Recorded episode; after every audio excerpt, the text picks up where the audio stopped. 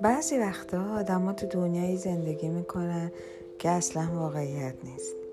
ولی چقدر قشنگ دنیاشون گاهی وقتا وقتی رویاهاشون رو میشنوی بهشون حسودیت میشه. در حالی که اون فقط یه رویاست اما تو شاید حس می‌کنی اون قدرت از کلام اون از انرژی اون از نگاه اون باور می‌کنی که قرار اتفاق بیفته. یا شاید هم خودتو تو رویای اون می‌بینی.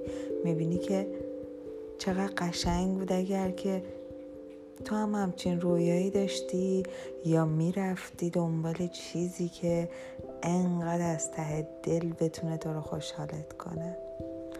من گاهی فکر می‌کنم چیزی که دنبالشم اصلا شبیه قصه هایی نیست که از آدم ها میشنوم. اصلا شاید